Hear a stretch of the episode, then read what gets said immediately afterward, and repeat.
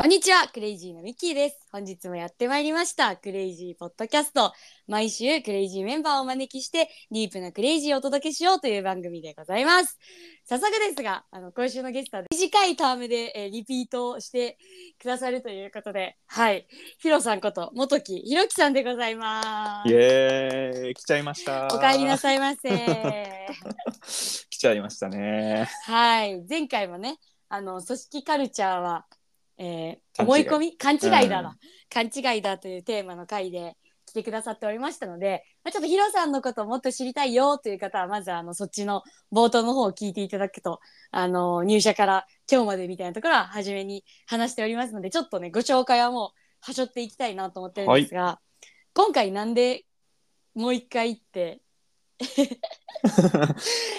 おかわりをしたかと。なったんですっけ？はい。おかわりを、それで言うとですねあの今週水曜日ですね。先日に、あの愛するということの翻訳してくださった鈴木先生がもう来ていただきまして、もう本当に感謝してるんですけど超楽しすぎてですね。でこれはもう、ポッドキャストで続編をやった方がいいんじゃないかっていうのと、まあ、結構ミッキーがね、はい。せっかくミッキーが呼んでくれたはずなのにミッキーははい結構そのマガジンの方でさ書く方で集中してくれてたからさ、はい。はい。あのファシリは自分でやってたから、はいミッキーのこう意見の重ねミッキーの意見すごい知りたいのにミッキーの声全然聞けなかったっていう自分の消化不良感もあって だからもうちょっとこの場でミッキー爆発させたいなというふうに思っててなんかせっかくなので、はいまあ、ちょっとねあの時間が空いちゃうとさ忘れちゃうからさ、そうですね早めにやりたいなと思うのでちょっとお願いしたという次第でございまやーすあ。りがとうございます。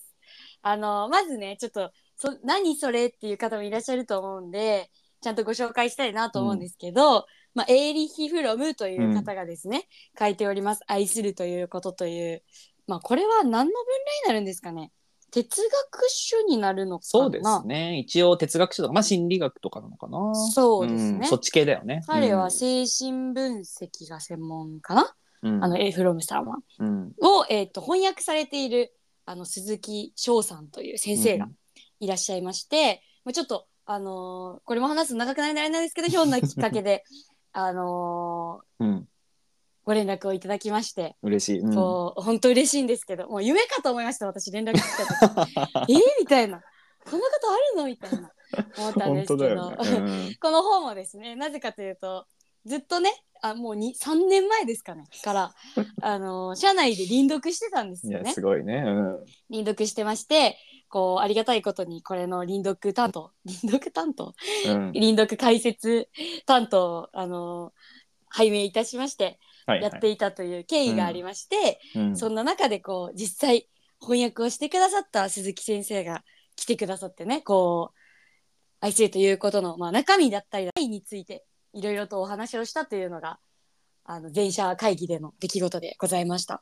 2時間半ぐらいの出来事だったんですけれども、ねもうちょっと、と濃厚すぎてうん、やばかったですね。いややばかったしなんかその後ちょっとインスタとか SNS でさ発信したらさもうその、はいはいと友達とかもすごい反響があって、えー、もう聞きたい聞きたいみたいな感じだったりしたからやっぱまあもちろんね小さい世界かもしれないけどやっぱ今すごい世の中は、あ愛にやっぱりこう関心があるんだなといういやそうですよ。皆さん愛を求めてますから。いやそうだよね。だからその部分をね含めてなんかその人たちにもなんか届けられたらいいなというふうに思っての、うん。はい、時間なので何かしらいい時間になったらいいなと思ってます。そうですね。ちょっとシェアもしつつ、私たちも深めつつというか、振り返りつついけたらなと思ってるんですが、はい。まあ、大きなね、テーマといたしましては、その、はい。このぜ全体の回のね、今回やったうんうんうん鈴木先生との回の大きなテーマとしては、うん。えー資本主義とうん。愛の両立といううんところでうんうんこの現代資本主義社会において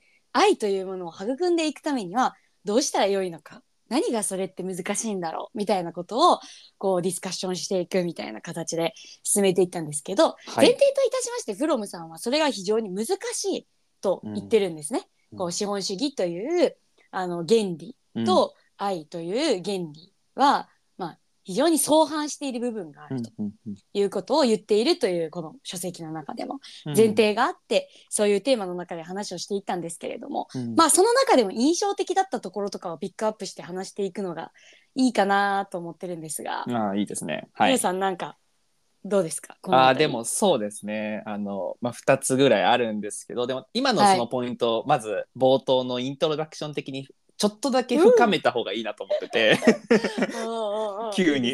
はい。急に食い入るけども、まあ、要は資本主義の原理資本主義の原理と愛の原理みたいなところが相反することっていうのはなんかもう少しこう言うとどんなポイントだったのかなというところは。おー大事ですね。はい、まああのすごいシンプルに言いますと、やっぱり資本主義っていわゆる交換経済と言われておりますので、テイクアンドギブなんですよね。うんうんうんえーギブしたらギブした分だけなくなるし、えーそれの対価としての例えば100円のものだと100円を払って買える。100円をもらって売るという、うん。えー交換経済が成り立ってるわけですけれども、まあ分かりやすくそれに相対して愛の原理というのは愛は、えー与えた人が与えた人も与えた分だけ、もしくはそれ以上与えられるとうん。いう、交換の概念ではないんですよね。うん。まあ、フロムさんは愛するということの中でもそれは言ってますがそれは物質的な領域よりも、うん。あの人間的精神的な領域領域においてあの芽生えていきますよと。うん。こう感情だったりだとか、えー愛情だったりだとかうん。なんだろうな、うん、寄り添いみたいなものとか、うん。まあ、いろんなこうそういう精神的なものの中の方がその与えるという行為は行いやすいですよということを言われてるんですけれども、うん。つまり愛の原理の中では、えー100円がもらえるから100円のものを渡すということではなく、えー相手に対して何かを渡していけば、えーそれ同等の喜びだったり感覚だったり愛が自分も得られていくというのが愛の原理なので、うん。そもそもこう原理が違いますよっていうのがあの愛するということの中でも言われてる話ですね。うん、いいですね。でも今のすごいポイントだなと思っていて、そもそも愛というものの原理がそうだと思ってない、つまり与えることであると思っていない人たちが、おそらくこの世の中結構多いと思ってますと。確かにやばい。でこの話で1時間終わる。そうそう終わりそうなんだけどでそれで言うとさ つまりそれはなぜかというと、まあ、はい。資本主義的な、まあ、考え方だよね。考え方とうん。か小生みたいなものが、まあ、仮にその価値観みたいなものがさスペースをこうあるとするじゃん。その価値観スペースがあってさ、資本主義スペースみたいなものが結構あの自分の中にインストールされちゃってるとうんあの例えばお付き合いしてる人は自分が時間を注げば注ぐほど相手も答えてほしいってやっぱり思っちゃうし、なんかこう、なんていうのかなその見返りもすごい求めるよね。はいだからそういう交換原理ってえ愛って何交換じゃないのっていうふうに思う人もあの、まあ、100%そうじゃないにしても少なからずちょっと思う人もいると思うんだよね。はい、なんかそこに関してはどうですか、うん、あーええどう思われますかってことですよね。あー要はその、まあ、フロムの愛するということのさすごい深めてミッキーがさいろいろ知ってるわけじゃん、はい。それで言うとさ、はちょっとそこの愛するということではどう触れられてるのかすごい聞かれたくないこと聞かれたなって思うんですけど、うん。あのー 愛するということ読んだ方がいいよって思うのはそこなんですよね。おおなあるほど。のーいいね。す社社内もそうですし、うんこうやっぱり輪読をね3年前にし始めて読みましたっていう報告とかもこう社外の人からももらったりするんですよね。こう私たちが多分やってるのとか見て、読んでくれてる人とかもいて。で何がこの本を読むことの一番の価値かなってうん。個人的にうん。思った時に、私たちは愛せていないんだということに気づく。あーでもそれはあったなその読後感。確かに。うん。で愛せてないんだっていうのは全くできてないっていうことではないんですけど、うんうんあの今回のねその鈴木先生の話の中にはあったのうん。まさにそうですけど、うん。こう大人になったら人を愛せるようになるんだ勝手に自動的にというその幻想からあー。私たちは努力をして愛における成長をしていかないと愛せるようにならないんだというあの前提に切り替わっていくことに最も価値があると思ってるんですね。確かにね。いい話だね。確かに。うんだからこう、うんなんて言うんですかね、その、愛、何かをしてあげたから彼氏に愛してほしいとか、うん。パートナーに好きだよって言ってほしいみたいな。一応なんかのその反応はいいんですよ、一旦。うん。一旦いいんですけど、愛するということができていないとういう前提、えー何も努力しなくてもできるようになるんだ。これが私の愛なんだっていう誤解がまず解けるということが、愛するということがこの世に存在していることのすごく価値だなとまずん思っています。面白いね。でも確かにそこのポイントはすごい自分も最初に読んだ時もちろんそういう感覚あったというかなんか、うんうん。やっぱ頭を打たれる感覚あるよね。なんかえ愛するということって与えることなんだとかなんかそういうはいはいはい。能動性とか、あとさ技術であるって話もあるじゃん、別の話でさ、はなるほどみたいな。えじゃあどうやって愛じゃあさそうなるとさ後半についてさえどうやったら愛についてもっと深めればいいの？みたいな疑問になってささ最後第3章か4章ぐらい読むとまあもうもうそのまずは愛について関心を持ちあとは修練していくことだみたいな書かれててえ結局めっちゃ道のり長いみたいな そういう感覚もあったりとかしたんだけどさ最初の時ってね、まはい。あ、そこから何周もして今に至ってるけどまだまだ愛は勉強中だなって気持ちなんだけどさ、うん。うん、でも確かにねその部分はねパラダイムシフトというかねあっいたよね。やーそこがでも一番やっぱそのマインドになれるかなれないかで人生のギア変わるなみたいな。確かにね。だからもうそれを伝えるためだけにこの60分使っても十分価値があるって 思ってるぐらいなんですけど私今。確かに確かに、はい。い、やでもめちゃくちゃ難しい話とか置いといてみたいな。感じでねすね。うんうんうん、まあじゃあそれもさまた別途深めつつさあの、まあ、結構聞いてる人はね 結構その辺は読んでる人も多いかもしれないからおまあ、ちょっと。さそ先に進みましてさ、はい。じゃあみんなも気になってると思うわけどえどん鈴木先生どんな話したんだろうみたいな。はいはいはいはいはい。そうそうそうだからそこの部分でさいくつかピックアップできたらと思うんだけど、はい。なんかまず自分が一個すごい面白かったなと思うポイントはあの鈴木先生は結構生物学的なアプローチをしながらあの、はい愛について語ってくれたところが結構面白かったなとうん思っていて、まあ、要は人間のその進化によって愛が、まあ、愛するということが生まれたというかその、まあ、この辺はちょっとニュアンスをもうちょっとね深めたいんだけど、はい。なんかそういうことを言ってたなっていうふうに思ってますと。うん。でそこのなんて言うんだろうなその愛というものが、まあ、究極鈴木先生が言ってたのは、まあ、踊るということと一緒なんじゃないかみたいな話をしてて。やばいだいぶ飛んでって皆さん一旦大丈夫ですもうね、とはい大丈夫今すごい飛んでる話をしてはいるんだけど、大丈夫大丈夫。まあ、みたいなこととか言ってたところはまず最初に概要を少しねあのリスナーの皆さんにも伝えつつなんかそれぞれの観点も重ね合わせていけるとより深まっていくなっていうふうに思ってます。はいうん、いいですね。はいっていう生感じで。物学的なね。はいありましたねはいはいいや、そうですね。非常にねあの興奮したちょっとちょっとだけ脱線しちゃうんですけど、うん。私もともと実は学部生の時は解剖学をやってたんですね。あの神経生理と言われる領域なんですけど、はいはいはい。世の中的には脳科学とかって言われるものですね、うん。をずーっとやってまして、うん。でこう大学院に行く時に分転をして、うん。しゃ分研究室を分転して社会学の研究室に行ってるんですけれども、うん。非常にこう鈴木先生の学際的なアプローチも近いところがあー。こうあるなっていうのを話を聞きながら思いまして、はいはいはいはい。あのその後一緒にランチを食べながらもうそれで興奮しちゃったんですけいど、聞いててや本当。そうだよね。なんかさ そう我々二人のさ一番の興奮ポイント多分この話だったよ。多分なんだけど。うん、いそうそうそうそう、うんそうわかるわかる。めちゃくちゃ興奮しちゃいましたねそれ。やそうだよね。まあ要はそのちょっとだけ補足すると、えっとまあもちろんフロムエイリヒ・フロムさんの翻訳をしてるの鈴木先生なんだけど、鈴木先生自身のその深淵みたいなものもすごい面白くて、うんうんまあ文系と理系を行き来してるって話なんだけど、うんうんあのまあ、哲学西洋哲学みたいなところからえ社会学もそうこの文系的なそう話もそうだし、まあ、最終やっぱり あの脳科学とかね生物学とか、うん。結構そっちの理系的なアカデミックも持ちながら横断して話してくれたっていうのは、あのはい非常に面白くて、まあ、個人的にはもうほぼフロムの話じゃなくて鈴木先生の見解だったくねっていうふうに思うぐらい 鈴木先生はすごい面白かったんだよね。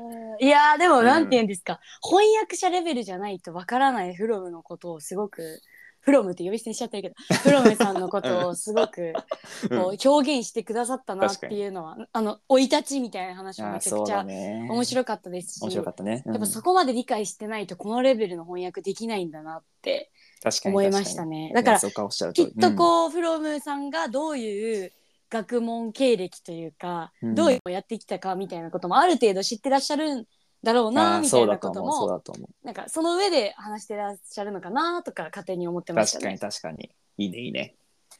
はい、ということでね、その生物学的なアプローチね、脳科学とかね、うん、その辺を触れていきたいと思うんですけど、はい、なんかミッキーどうですか？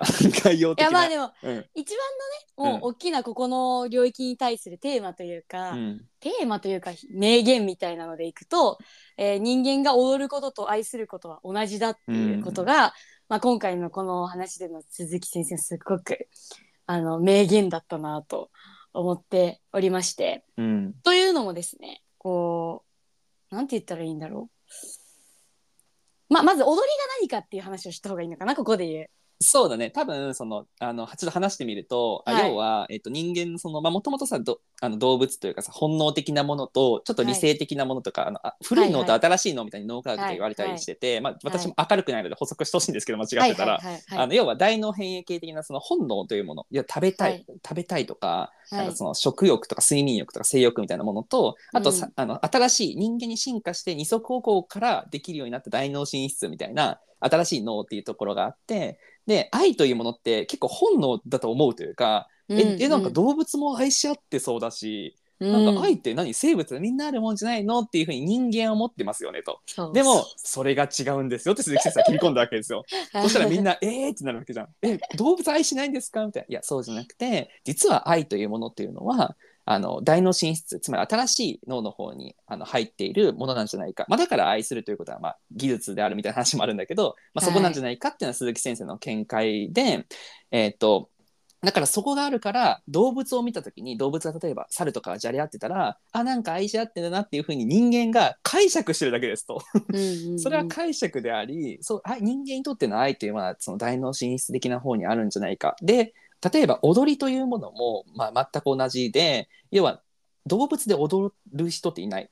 動物は踊る人っていないというか、踊る動物はいないと。踊る生物はいないって話をしてて、い、やでもいや蜂とか踊るじゃないですかとか,、うん。えなんか踊ってる動物あるじゃないですかっていうといやいやいやあれも人間の解釈ですと。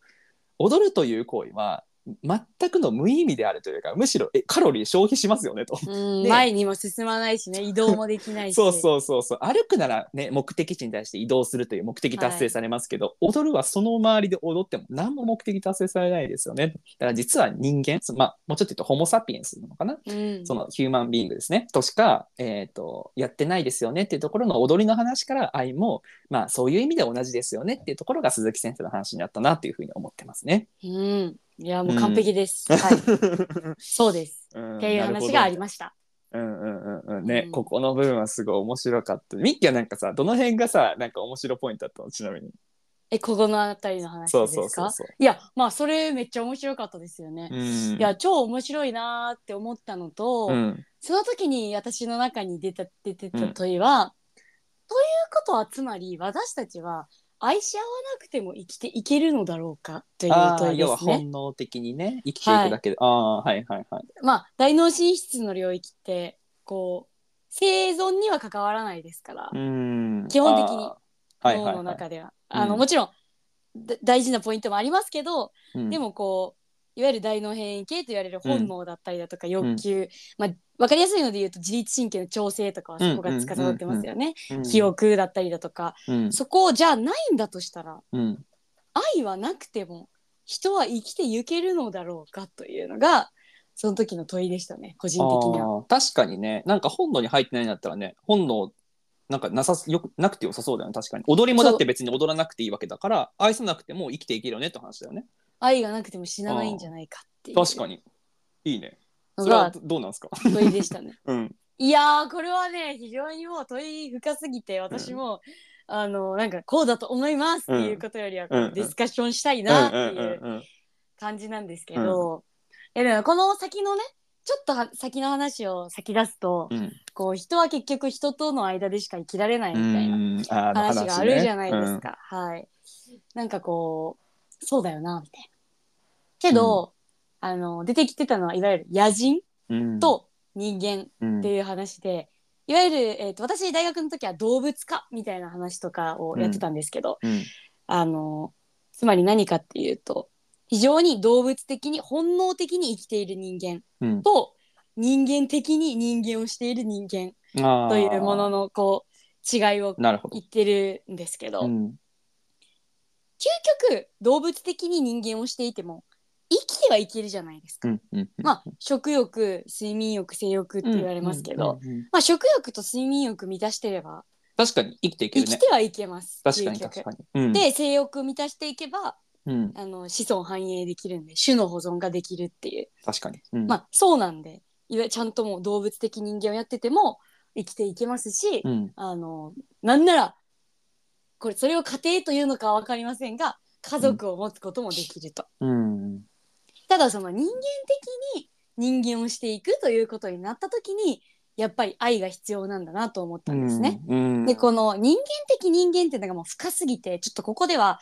扱いません。うんこれ話し始めると無理なんで、うんあれなんですけど、うんやっぱ人間的人間であることが良いとクレイジーは思ってる。はいはい、クレイジーの正義はそれだと思うんです一よ、ね。考えとしてね。は。はいい、そうです、うん一つの考えとして、うん私たちはやっぱりそれをすごいなんだろう尖って表現すると正義だと思っているので、うん人間的に人間らしく生きていく人が増えるための事業をやっているし、うんそのための企業運営をしていっているうんので、人間らしく一気に愛は必要不可欠でありかなりやっぱり品質の中でも、変幻系に近いところにはとはいえ 愛というものはあるんじゃないかなと思ったんですよ。ああ面白い考察だね。うん。はいなるほど。あの位置的にというよりはこう、うん。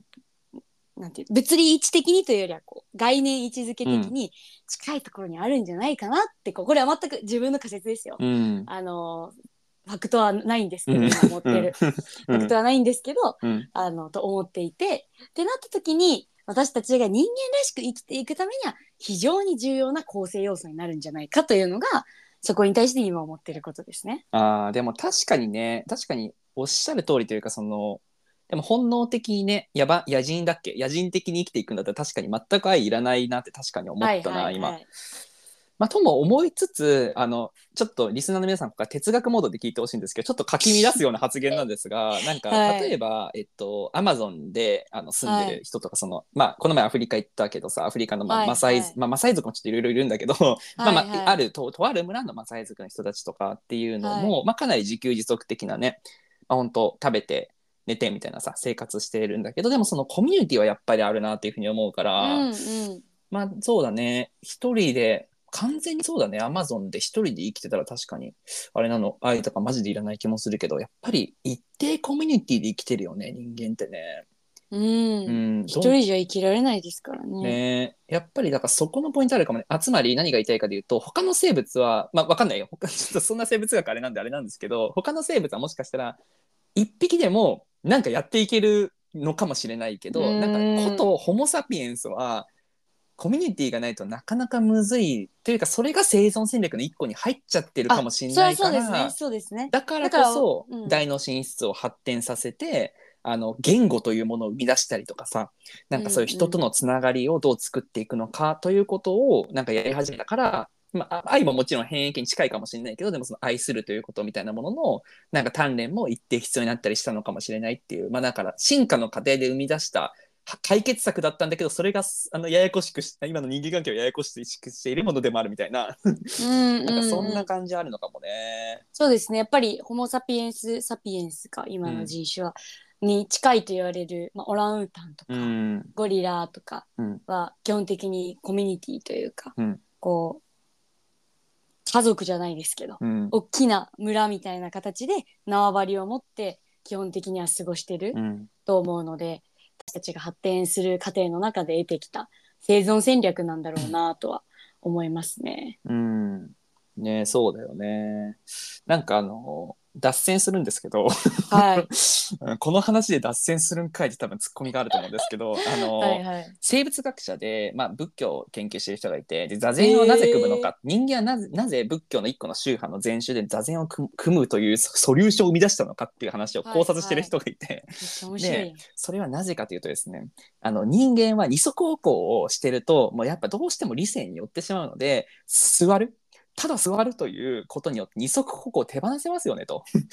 でそれによって逆に本能にアプローチしているというソリューションなんじゃないかということをなんか言ってる人がいて、もう。劇的に面白いと思ったんだけど、まあ、つまり何が言いたいかというとそのまあなんかさ一見すると今のこの一連のさ話ってさなんか大脳進出が発展して、まあ、人間が進化してる感がある話だったりうん。愛というものは高度感が高度っぽい雰囲気のように話してるもののいやじ意外と例えばマインドフルネスとか、まあ、座禅とかもそうなんだけどその本能的なものへのアクセスが逆にこうしづらくなってる世の中だとした時になんかむしろその人間のその生きづらさが生まれちゃったりとかなんかうん。ホモ・サピエンス味みたいなものがあの意外と本能にアクセスすることでよりこう生まれるものもあったりするんじゃないかと結構そこをなんか行き来のああのちょっと今揺らぎをだ議論に出すあの一はいサンプルを提示したんだけど、この場に、ーはいはいはい。なんかそういうこともなんか感じながらうんでも本当愛って難しいなみたいな気持ちもなりながらみたいな。でつまりそれは何ですか人間らしさみたいなものを表出させていくためには本能へのアクセスが必要だみたいなえっともうちょっとくっそ単純化して話すと愛における進化、まあ、つまり人間の、まあ、進化みたいなものというものを逆に本能にアクセスすることによってあね。やろう。んうんうん。あじゃあ同じことか、そうそうそう。やろうとしてるという一個の面白いソリューションがうーん。あの生み出されたっていう。はいはいはいはい、うん。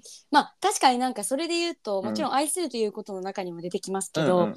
私たち人間ってもう自然から阻害されていってるわけじゃないですか。うん。うん。うんはいはいはい。こう自然とのつながりみたいなものが、もうねほぼ生まれた瞬間から断たれているというか、そういう中で生きてきていると思うんですけど、うん。まあ、ちょっとこれはいろんな考え方がありますが、あのーとはいえうん。私たちは自然の中の一部じゃないですか。はい、そうですね。動的平衡とかももう本当それだと思いますけど、はい揺らぎを含め自然の中の一部なのでそれを忘れてしまってはというか、うんそれと分断されすぎてしまっては動物としての人間でもいられなくなるんだ。ろうなと思っていて。非常にその動物としての種の人間というものをやっぱ忘れやすい状う況んにあるので、人間らしく生きるためのベースって大脳皮新皮質の中でのに該当するものでより人間らしく生きていくというのももちろん大事だと思うんですけど、うんそうやって前提、まあ、脳で言うと変異系と言われるような、うん本能的に生きているというベースがあっての話だと思うんですよね。うん、なるほど。なんか動物人間であって初めてなんか人間人間であれるみたいうな。ん、ああ。でも今のすごい面白い話だね。確かにね。うんだからその禅に対して生物学者の方がそういうアプローチなんじゃないかという仮説を立てるのは非常になんか納得できるなって個人的には今聞いてて思いましたね。でもやっぱりすごいこの話のすごいもうあのいやめちゃくちゃなんか仮説が生まれてききてるんだけど なんかすごい面白いのがある種さ研究して、はい、西洋哲学のさまあでもこの人間が生物であるっていうちなみに見解は若干その一神教の概念から若干外れる部分はあるみたいな話もあったりするからやっぱりここはフロムさんに聞きたいけどねフロムさんやっぱりあのもともとユダヤ教かなで正統ユダヤ教だユダヤだっけ？ユダヤ人だよね多分ね。ユダヤ人です。そうだよね、はい。ドイツで生まれてみたいなところがあるから多分親の影響とかその神の影響は基本的にある人だと思うけど、まあ、その中でうん。アメリカに行ったりとかしてうおなんかめっちゃ資本主義発展してうわすげえみたいになってうん。考察をし始めたりとか、うん。まあいろいろしてるわけじゃん。うんうん。だから彼なりの見解もまあ改めて聞いてみ生きてるなら聞いてみたいみたいな気持ちなんだけどでもなんかさそこのなんか理性によって要は理性を駆動して愛を探求していくみたいなそのモードとある種なんかそれだけだとやっぱり片手落ちになるというかその動物としての人間みたいなものもやっぱないとすごいこううんと分断されていくような思考になったりとかするよね。だ結構結局だからそこすごい大事だよねというか、まあ、本能的な動物的なものみたいなものと、まあ、人間的なその、まあ、人間的なというかそのホモ・サピエンス的な理性的なものもすごい大事みたいな確かにそこのポイントはすごいあるかもね。いやーそれうん。話し始めめっちゃあれですな、うん。はい。うん、そうだね。いやそうだと思います。本当にそうだと思うしうん、まあそうなった時に恋愛結婚というものが何なのかっていうことがとかもねすごく気になりますけどね。いわ確かにね。ゆるこうまあフロムさんも愛するということの中でいわゆる性欲と愛というものの関係性について話してたりね、まあそのあたりはこうフロイトさんとか、うんいろんな人が考察をしている部分ではありますけれども、うんねえそれはもううん沼ですね。えミッキーの中で恋愛結婚は今どういう考察をしてるの？で恋愛結婚はカルチャーだと思ってます。ああはいはいはいはい。はい。えー、ブーム、ブーム、ブームうん流行、ね。はいはいはいはい だと思ってるので、うんはい。本当それだけですね。なんかこう、恋愛結婚があるべき形だとは思ってないですね。うん。私個人ですよ。私個人の考えとしては。ちょっとさ整理のためなんだけどさ恋はい愛結婚はいわゆる、えっと、最初は好きあのこの人が好きだみたいななんかそういうドーパミン的なところからスタートするという意味ではそれは本能というふうに解釈している？ちょっと理解のために。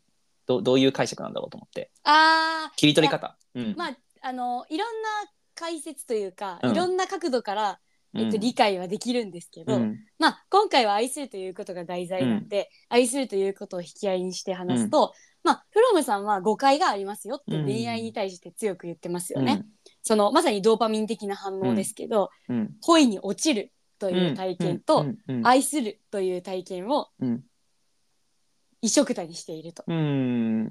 いわゆる恋に落ちるがまさに今の言い換えるとヒロさんのドーパミン的な体験に近いですけど、だったりだとかあとは性欲みたいなことに関してもうん。性的欲求があるということと恋をしているということ、うん。愛しているそこはうん。結びつくものではありませんと、うん。なるほど。強い情動と性欲が結びついている。その強い情動の中に愛情というものが一つあるだけであって、うん。愛情があるから性欲が生まれるというわけではないよということを、はいはいはい。2つが、うん。えー必ずしも必要十分条件ではないよっていう話を、えー彼はこの中でしてますけど、うん。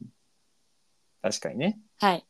でまあ今の恋愛結婚っていうのはいわゆるこう自由主義から来てるわけじゃないですか。うんうんうん。あのお見合い結婚だったりだとか、うん。お家と家の結婚みたいなことだったりだとか、うん。まあ身分があってみたいなところの中からこう身分制度みたいなものも、こう撤廃じゃないですけどなくなっていったりだとか、こう緩和されていったりする流れの中でこう自由に好きになった人たちと結婚するということにいや素晴らしい。本当にうん。やっぱ喜びがあると思いますし、あの先人に感謝だなといううん。気持ちですけど、恋愛結婚がこう流れとして増えていったみたいなのは、こういろんな時代背景だったりだとか私たち自身の心理的なこ根本的な心理学的な領域みたいなことだったりだとか、うん。生物学的な領域だったりとかあらゆることがこう作用し合って今の恋愛結婚という形が主流になっているという状況があるなと思っています。うん。いやいいねいいねいいねなんかさあの恋愛結婚とかすごく今のその文化にめちゃくちゃ根ざしてるからさみんなも分かりやすいと思っててなんかはい、恋愛結婚においての罠って何ですか？ってもしさ聞かれたとしたらさなんかどんな回答なの？愛愛ということについて要は罠があるわけじゃん。恋愛結婚でもう好き好きとかでやっててさでそのまま結婚しちゃうということが、なんかもちろんそれが悪いわけじゃないと思うんだけどなんか罠があるという今話に聞こえていて。もう なんかその辺の観点がもしあればなんか話すと深まるなと思って。い。やでも本当フロムさんの言う通りですよね。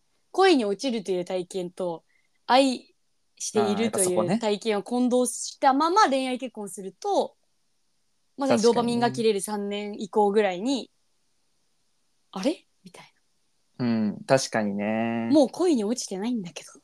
ってなります。それあれだよね。あなんかそれだからあの、まあ、結婚してたらちょっとねあの難しいけど付き合ってたらまあ次取っ替えるみたいな話でどんどんこう、変えていくみたいな話になるよね。はい。うん、あー確かにね。が一番の罠一旦一旦まずはまずは一番の罠だと思いますけど、ね、確かに。だからその3年経ってなんかいわゆるさ世の中的に言うとさなんかもうこの人飽きてきたなみたいな文脈とかあるじゃん。はいはいはい、はい、なんかあそこからが本当のフロムで言うところの愛するということがスタートみたいな感じなのかもしれないよいやね。そうですね。でも正直飽きてきたなと思った時には私もう遅いんだと思ってて、ああなるほど。そのなんて言うんだろうな。いやおまあがん努力の余地はもちろんあるんですけど、そもそも恋に落ちるっていう体験と、愛するという体験がうん。違うっていううん。前提の上ね。で、うん。やっぱ修練が必要なわけじゃないですか。フロムさんの言葉ですと。うん。修練をしていっている先で一人の人との長い関係性を築いていけるといううん。こと？確かに確かに。うん。でしかないのかなとは。うん、そうだね。なんかその前提持ってると、ある種、全員と別に結婚できるという世界線があるなとも思ってるいしや、はい。うん、パラドッ、クスですね。そうパラドックスだね。でも一方で、人間なので好みはあるよねという話があったので、よりこう自分が一緒にいたい人という文脈だと、まあもちろんその特定、まあフロムで言うと、まあ一社だよね。はい。一社に。一人のものの一社ですね。一人のものの一社ですね、に特定されるよねみたいな話があってそこにまあ強烈なね愛があるみたいな話はありましたけど、はい。うん、いやでもいいねやー今のポイントすごい面白なね現代人にすごい大事なポイントだよね。フロムの愛するということを読んで結構一個こう刺さるポイントの大きくポイント刺さるポイントの一つかなっていうふうなのを感じましたね。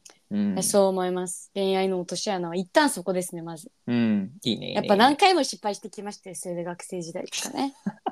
そうじゃないですか？ミッキーもあるんですね。失敗ります、したことがねありますよ。そりゃそうでしょ。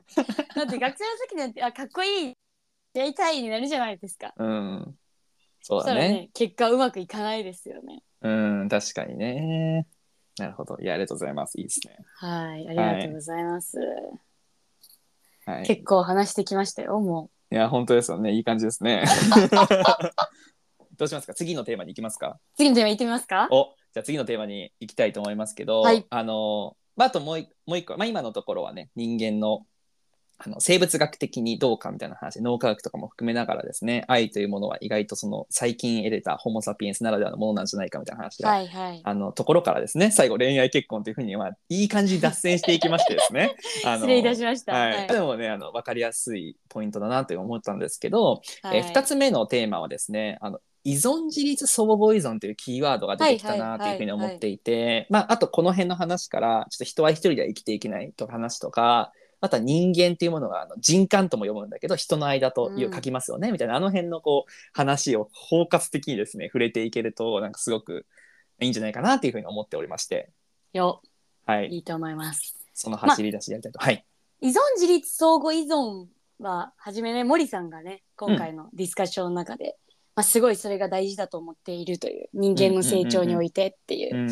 話でしたけれども、うん。まあ、有名なものだと7つの習慣の本の中にもこう三角形が、はいうん。ありますがいわゆるもう私たち人間は全員ね依存の状態から始まりますからうん。あの 1, 1年間とか約100日間と月10日お母さんのお腹の中でお母さんの栄養をお母さんから栄養をもらってうん。こう命を分けてもらって育っていくというもう究極的な依存の中ではいはい、生活が進んでいくわけでございます。そうですね。えーそこから生まれてからもねやっぱお父さんとお母さんに依存育ててくれる大人に依存をしていないとうん生きていけませんからそういう保護下の中で生きていくというところから全ての人がスタートしていくわけでございます。うんでただ、あのーだから森さんも言ってましたけど一生この依存で人生を終えていく人ももちろんたくさんいると。うんでつまりこれってだから私これ結構行き来するものだなと思っていて、うん。とか人との関係性によっても変わるなみたいな。うん、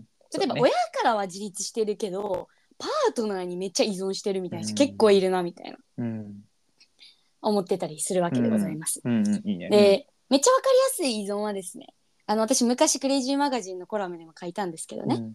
あの結構尽くされ上手なパートナーがいたんですよ。うん。でそのパートナーと別れた時にあの私結構ドライに別れていくタイプなんですけれども、うん。えーあなんかちゃんと納得して別れていくタイプなんで、ああなんか別れた別れたっていう感じで毎回終わってたんですけど、うん、カラッとしてるね。カラッとしてたんですけど、うん。その時ねその時も同じ感じだろうなーって思ってこう話して別れたんですよ。うん。そしたら結構もう本当暗黒失恋期みたいなの入っていきまして。うん。でなんでかなみたいなのを思ってたら結局私は尽くさせてくれる彼に依存してたんですよね。ああ、なるほどね。いわゆる自分が彼に尽くすことで承認欲求を満たしていたっていうシンプルに。なるほど。はい。で結局それはねあの私が依存しているという図なんですよね。うん周りから見るとパートナーが私に依存してるんですけどうん逆なんですよね。あ逆っていうかあ両者依存そのー共依存違ですね。った、はい、依存関係にあるんですよね。うん、確かに。はい、とかは非常に分かりやすいかなと思います。確かに私は依存してない自立して依存されてるって思ってる人もあの実はあなたが依存してる可能性ありますよっていううん。いのとかはすごい分かりやすいかなと思うんですけど。いね、いいね、いいね、いいね。うん。ああとはねあの誰にでも当てはまるのが誰にでもじゃないですけどこう会社がこうしてくれないとか会社がああだみたいな話、はいはいこれつまり会社に依存してるっていうことなんですよね。はい。はいはい。はい。自分で変えるのではなくて会社に変わってくれることを望んでるし会社に求めているという、まあ、求めてる時点で依存が発生していますから、うん、ね。あのまず自立が必要になるっていう。うん。なんで依存って日常の場面でたくさん見られるんですけれども、うん。ここからちゃんと一人の人間として自分が立っていく。うん。自分の意思で決めていく。うん。で自分の意思で、えー会社に対して交渉していく提案していくということだったりだとか、パートナーに対して、えーきちんと建設的に話していく伝えていく関わっていくということが、まあ、自立ですよと。うんただ自立が行き過ぎると孤独あ孤立に入っていきます。うんあのもう私は一人で生活できるとか。うんで私めっちゃ思うのはちょっと脱線するんですけど、うん資本主義ってめちゃくちゃ孤立しやすいなって思うんですよ。ああ、いいね。なぜならお金があれば生活できるんですよね。そうね、うん。コミュニティがなくても。わかりやすいのはなんかこれ結婚式の参列の桜の人とかまでお金で買えちゃう時代じゃないですか。ああそれもいけるんだ。はいはいはい、あの私の知り合いの人にもそのバイトしてた人いるんですけど、昔。ただでね3万円のご祝儀払わなくていいんで。料理が食べられてバイト代もらえてみたいな。もうほんと何でもお金を払えばサービスが行き届いてすぎてうん。大体のものは満たされてしまう時代になったので、こう非常に孤立しやすい時代になったなと思ってますね。確かに助長するよね、うんはい。ここで孤立に行き過ぎずに自立からしっかり相互依存というフェーズに入っていくというのが、えー大事ですよという話が、えっとクレイジーにはございますと。はいはいで、あまあ、7つの習慣にもあるんですけどね。はいで相互依存というのはつまり何か依存と何が違うのかというと依存は一人で立てない人間が4日かかって生きてるっていう状態なんですよね。うんで相互依存は一人でしっかり自立している人間同士が、えー助け合おうだったりだとか、うん支え合おうという前提で相互に依存をしているという。うん。なので一人でまず立っているという前提がありますよというのが相互依存の違いだと言われております。うんいいね。はい。これが前提の話ですかね。いやーめちゃくちゃいいね。ちょっとすごい付け加えたくなっちゃってるんだはいぜひ ぜひ。えでも本当超今の説明分かりやすかったからなんか本当ここれだけでねあのなんかどっかに売りたいなって気持ちになったんだけど ミッキーの講義売れそうだなと思ったんだけどさ、まあ、加えてさ自立のところで助長するみたいな話のもう一個がさ、まあ、資本主義みたいなものが助長するよねっていうのは一つ、まあ、あるし、まあ、あとはやっぱり、えっと、人権とかその自立？その、えっと、要は人間は一人で生きていくものだっていうのをすごい助長するその文化はそれ、まあ、資本主義というふうに捉えてもいいかもしれないけどなんかその結構じ自立をすごい促すようなカルチャーはめちゃくちゃあるなっていうふうに思っていてう、ーん。うん、なんかそこが来て、まあ、資本主義というよりかはそこのなんかこうふ風土というか、まあ、例えばさうん。それその根底があるから民主主義っていうのは一個あるというか、そうそうそう、こ根底にさ一人一人が意思を持って決めれるんだとか一人一人がはいそはい。の国に対して何かできるんだとか、そういうこう、まあ、アメリカのようなああいうものの根底のカルチャーがあって民主主義という、えー一個のものが成り立つっていうものあると思うんだけどはいなんかそういうこう文化みたいなものとかはトレンドだよね今の時代のね。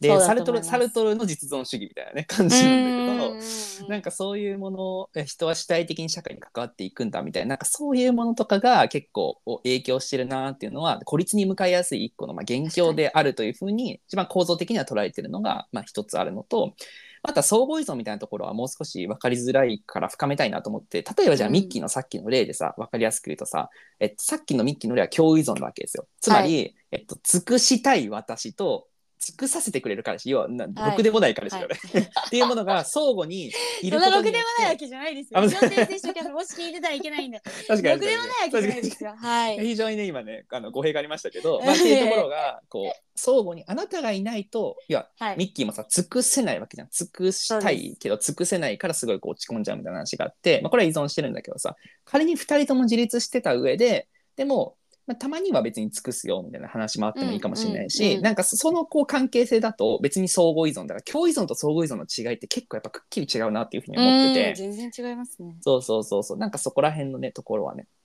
あるなっていう。なんかミッキーも多分相互依存的にあの関わ要はミッキーが自立した上でもう一回その彼と関わればきっとこう共依存ではなく相互依存の関係でうんうんうん歩めるんだろうなっていうふうな思ってて。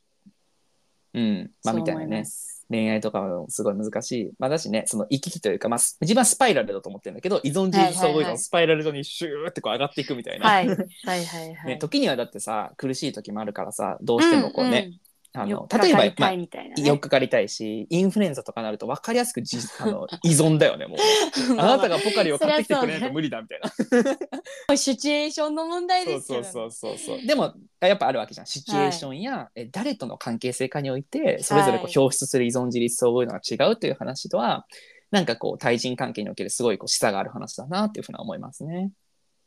本当にそうだと思います。いや、なんか、うん本当そうですね。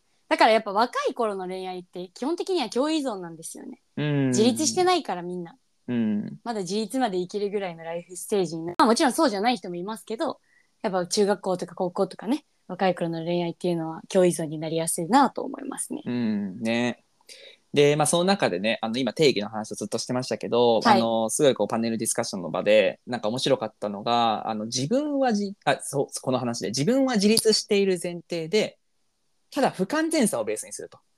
私たちの余地を残しておいて補い合うというはいことが、まあ、相互依存であるみたいな話があって、まあ、ただベースねお互いコミットメントいるよねって話はあるんだけど、うんなんかそこはすごい良かったのとあと自立とは助けた助けを求めることであるみたいな話ももう超良かったなと思っていてなんか自立って一見聞くとさ一人でやんなきゃっていうふうになるじゃん。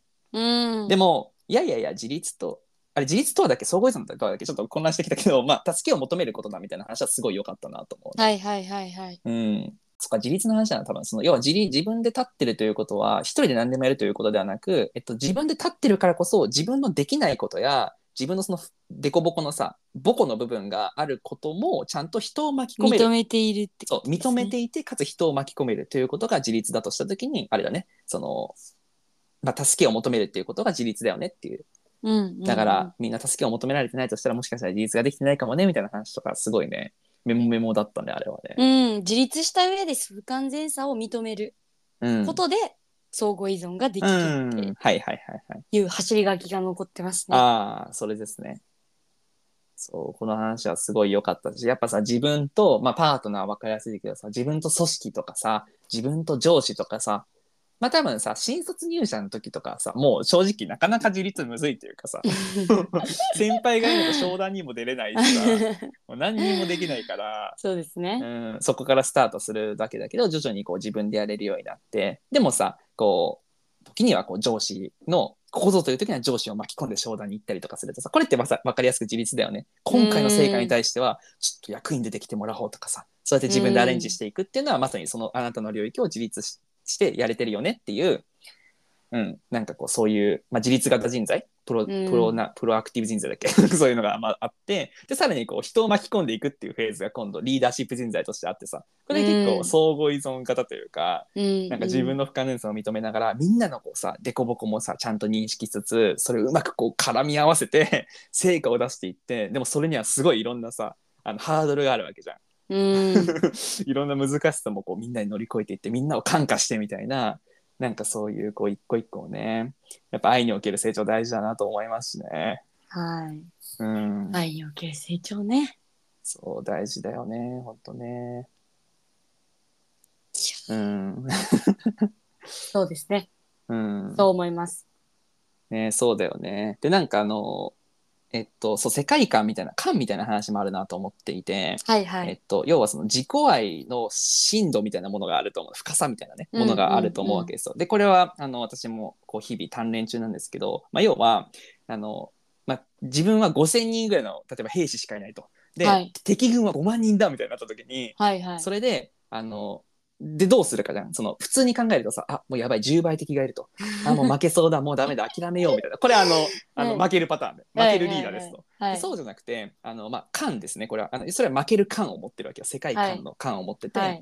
そうじゃなくていやそれでも我々は勝てるんだというふうなこの感を持てるかどうかっていうのはすごいリーダーにおいて大事だなと思ってるわけでね。それをすぐ自分も頑張りたいなと思ってるんだけど、うん。要はこれって強いて言うならば自己愛の深度だというふうに思ってますと。うんうん。つまり、えっと、自分は根本的に大丈夫だと思えるかどうかとか、うんうん。えつまりそれは他人に対しても信じられる無無条件に信じられるんだとか裏切られても自分は信じれるんだってこれもう全部あの愛するなんだよねこれね。あのうんギブファーストなんだよね。あうん。の条件付きじゃないっていう、もう,、無条件にそこからわ自分から湧き出てくる根本のその他者信頼、まあ、ひいては自己は自己愛っていう自己信頼っていうところがあると、あのいや敵が5万人でも勝てると思えるっていうこのうん。コアなところ、この深さみたいなところを、まあ、クレイジーでずっとたんあの高めてってんなって気持ちがありましてですねこれからも高めていきたいんですけどあの高齢の自己愛の深度みたいなものとかが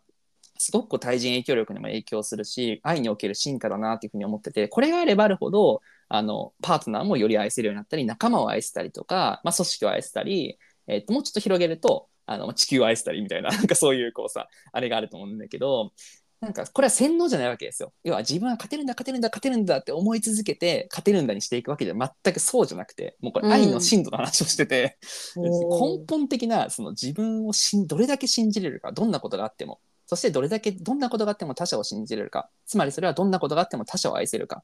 例えばうん。うんあのすごいひどいこと言われて仲間が離れていきました。自分のチームからいなくなりました、それでもその人を愛してるかどうかっていう、うんうんうん。これはですねあの、まあ、人間としての器とも表現されますけども、うんうん。ここのこう自己愛の深度みたいなものはなんかすごくこう磨いていきたいなと思うし、うん、なんか愛愛っていうテーマですごい最近考えてることだな、まあ、クレイジーにいる理由でもあるんだけど、ううん。んなことはね考えますね。うん、自己愛の深度っていうのは強さとは何か違うんですか？あ強さと同じでいいかも。おー。強さかもたね。例えばそれはうん。どうなった時に深まるんですか、えーっとねそれで言うとあでもそれはあれだあれだよね。その修行あの鍛錬です。あの愛における修練だと思うんですけど。あ のああ要は、えっと、言葉変えると信用と信頼を仮に N 曲 S 曲で置くじゃん？二元ー論で、はいはいはいはい、つまり条件付きに人に対してや自分に対して信じると、無条件に信じる。で信用と信頼で曲に置いた時に、えっと、みんなそのどっかにプロトされるわけよ。その100%信用だけで生きてる人もめちゃくちゃいるし、用ちょっと信頼できるようになってきたなみたいな。例えばちょっと共同体感覚が分かってきたみたいななんかそういう感じね。とか、でもうちょっとあのだだいぶ割と無条件にみんなのこと好きでいられるよとか、うん。結構自己開示全然できるよと。でもまだこういう時例えば自分がすごい落ちた時とか自分が仕事でやらかした時はすごい周りに頼れなくなったりとかするんだよね。はまだ信用なのよ。でうん。も信頼に近いプロットにされてる。信用はいはいはい60、はい。信頼40みたいな分かんないけど、はいなんかそういうプロットがあると思っててこれを信頼の方に寄せていくことを愛における進化というふうに、まあ、捉えている話。なるほど。この話は。ほうほうほう。そうそうそうそう。いやなんかそれこそ資本主義と相反する部分があるのかなって思ったんですけど、うん。いわゆる資本主義、まあ、いわゆる金融とかってうん、信用経済じゃないですか。あそうだね。そうそうそうそう。うんとはどう両立していくんですかね。うん、そうだよ。だからすごい戻す引力があるよね。その信頼側にさ、頑張ってよすあの鍛錬してるんだけど、資本主義に戻されるみたいな感じはすごいあるなと思うしね。そうそうそう、それはあるよね。めっちゃビジネスの世界それ難しいなみたいな難しいって言っちゃダメなんだけど難しいなってシンプルに思っててそうだと思めちゃくちゃ現実的な問題に照らし合わせていくとう。うん。自分をすごく信頼しています、うん。例えばメンバーをすごく信頼しています、うん。ただこう無限の信頼無限の信用は当てられないた例えばこうお客様にカウンター、うん。あのお客様最前線でうん。何かをしていてちょっと難しいと、まあ、すごくうん。例えばお声をもらうとか、うん。あのサービスが十分に提供できないみたいなことに対して、うん。彼女だったり彼自身がそれができる可能性があるということに対する信頼はあの持ち続ける、うん。えー強さが必要だなってすごく思うんですけど、同時に、えーできるという信頼ではないというかなんていうんですかああ、そうだね。一旦は引かなきゃいけないじゃないですかこうねお客さんの前から。うん。使い分け使い分けでもないんだけどこうなんだろうな信頼してるから大丈夫ではないというかなんかそこの履き違いああ、そうだね。が起こらないようにする必要があるなってすごくこう現実を見つめた時に思ってますね。はいはいはいはい。あ、でもそこはそうだね。うん、うんうんうん。確かにね。そこでも結構確かに明確な違いあるはあるね。ビジネスの世界で確かに。ビジネスの世界におけるチームはすごくこう信用も大事というか。あでもうんまあうん。まああれなのかな。母性と不正っていう切り口の方が分かりやすいかもしれないって今ちょっと思いながら話しながら思ったんだけどあのつまりそういう時要はそのメンバーがそういうちょっとさ うまくいってないと。なると、はいはいはい。その時はやっぱりビジネスパーソンとしてどうかっていうところやっぱ解く必要があるし、あのまあ、もちろんあの担当を変えるもそうかもしれないけどその,、うんうん。えっと、そのメンバーのかちゃんと課題に向き合う価値と課題でいうと課題にちゃんと向き合って、その人が乗り越えられるのであれば乗り乗り越えるような関わりはもちろんするんだけどどうしても難しい場合は潔くその人を、まあ、ある種的確にジャッジをして他の人に切り替えてもらうとかでその人はまたちょっと別の反省もしてもらってみたいな関わりもあると思うじゃん。っていうなんかそのそこは確かに、まあ、不正的だと思う非常に。だし、うん。条件付きだよねとてもね。うんうんうん。うん。でもそうですね。それの根底に流れてる血みたいなものだと思うの結局。うんうんうん。そうそうそうそまあだからやっぱ価値と課題の価値に対してはこう100%信頼を置いていく。う。うんで課題に対しては適切に今の話でいくと信用だったりだとか、まあ、いわゆる信用ってジャッジメントが下ってるわけですけど、ジャッジメントもえ適切に使っていくみたいなことなのかなと思いました、ね、あでもそうだと思ってて逆の立場になると面白くてその要はメンバー側だとするじゃん。じゃあ自分がメンバー側するとさ上司にさちょっと全然仕事の仕事がうまくいかなくて上司に例えば担当剥がされましたってなると、はい。もうすごいもうズーンってなるじゃん、あはい。あもう自分全然できない終わったみたいな。あーきっと上司もすごいなんか自分のこともクソだと思ってるだろうなみたいな感じになってどんどんどんどん自分がシュリンクしてああもうなんか自分のこと信じられない。上司のことも信じられないあなんか何？うちの事業ってなんかそんなに価値あることやってないんじゃないの？あもう会社辞めよう、うんうん。これはあなんていうの？すごいじあのどっち？わかる？この自己愛の深度というか強さがあのあれなんですよ。信用寄りなんですよ非常に。はいはいはい、はい、そうそうそう。で自分のこで意外と外に向かうじゃん？そのいや会社が悪いんだ上司が悪いんだ。自分のお客さんが悪かったんだって外に向かうんだけど、これの一番の根本の原因はやっぱり自己愛の強さだと思っていて、うん。それでもよしもう一回やってみようと思えるかどうか。それはこれはやっぱ自分を信じれるかだし、うん。上司はでもちゃんと自分の課題に言ってくれてただけっていうふうに上司を信じれるという他者信頼なんだよね。他者信用ではなくて。うんうん。っていうことのものを一個一個こうこれ世界観なんだよねこれ。うんうん。そうこれをもう一回持ってってよしじゃあ次仕事向かおうよしもう一回上司に本当ちゃんともう一回謝罪してよしこれから切り替えて頑張ります。ちゃんと宣言しようとかっていうこのうん。これは、あの自己愛の強さでありあの信頼だと思うし、これが愛における成長だと思っててこれを、うん。あ手放すんだよね。壁にぶつかると、もう無理だと思って自分を諦めるわけ。もう嫌だなうんみたいな、挑戦するのも嫌だなみたいな。なるじゃん もう非常になりますよ、うん。ね、とてもなるだと思うんだけどそこでもう一回まずは自分を信じる。つまりそれは誰かを信じることであるいは組織を信じることかもしれないんだけどそこから始めていくということはこれは能動的であり与えることでありまさに愛だなっていうふうに思っていて、ここの日々の連続があるわけですよ。壁が日々あるわけじゃん。うん。この壁に常に自分が愛の側に立てるかというかその希望の側に立てるかみたいな感じなんだけど、うん。それでも信じるということを選び続けた人はやっぱり愛における執念修練は磨かれていくしそれがパートナーにも還元できたり仲間に還元できたりしていくし、まあ、リーダーとしての器は大きくなっていくんだろうなっていうような整理をしてるかな。うん。うん、確かに確かに、うん。そうですね。でもさ我々もそうだったじゃん。新卒で入ってさ。まあ今もはい。56年経ってさ、もう非常に中堅になりましたけど やっぱいや中り堅なのかはい。でも何がやっぱりその進化しましたかで言うとやっぱそこだと思うんだよね。うーんなるほど。うん、わかんない。ミッキーは全然違う世界観かもしれないけど少なくとも少なくとも私はでもそう。あの、うんうんより自分を信じられるようになったしより人のことを信じられるようになったしでもやっぱりちょっと自分が落ち込む時っていうのは人を信じられなくなってる時。つまり自分を疑ってる時なんだよね。うんうんうんうんうんけどもう一回奮起するっていうことの連続なんじゃん。う まあもう人生ずっとその繰り返しですけどね。うん、それは愛における進化なんじゃないかな。まあ、つまりね、それはスタイルフォアスっていうビジョンに向かっていることなんじゃないかなというふうに感じてますうね。んうん、確かうに、ん。まあ、愛における修練にもいろんなねあの、うんうん要素がありましたけど、うん。まさにその要素の非常に重要なポイントの一つがそのうん信頼みたいな話なんだろうなっていううのは、ん。今聞きながら思いましたね。はい。そうこう話してる間にもう1時間なので、そうですね。はい。はい、まとめ上げていきましょう。はい。ちょっと喋りすぎましたけれども はい。どうですか？そうですね。はいい、や、でもなんか、まあ話はあっちやこっちや行きましたけども、かなりね。はいうん。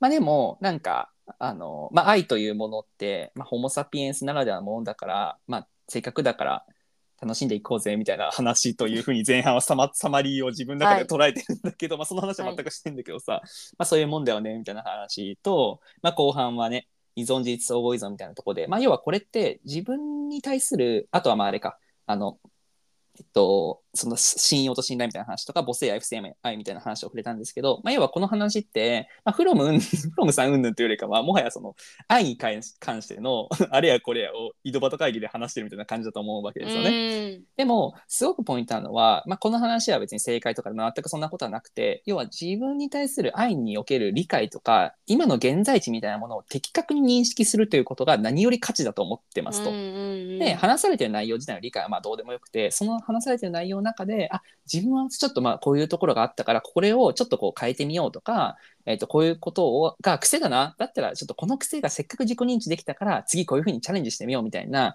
なんかそこのこう日々のアクションが結局は大事になってくるからまあなんかまあ概念的なことはまあ何でもやっぱよくてこう常にこうリアルが大事というか で結局、じゃあ今日あなたはパートナーに何て言うんですか？仲間に何て言うんですか？仕事どう向き合うんですか？っていうことでしかないなと思うわけですよ。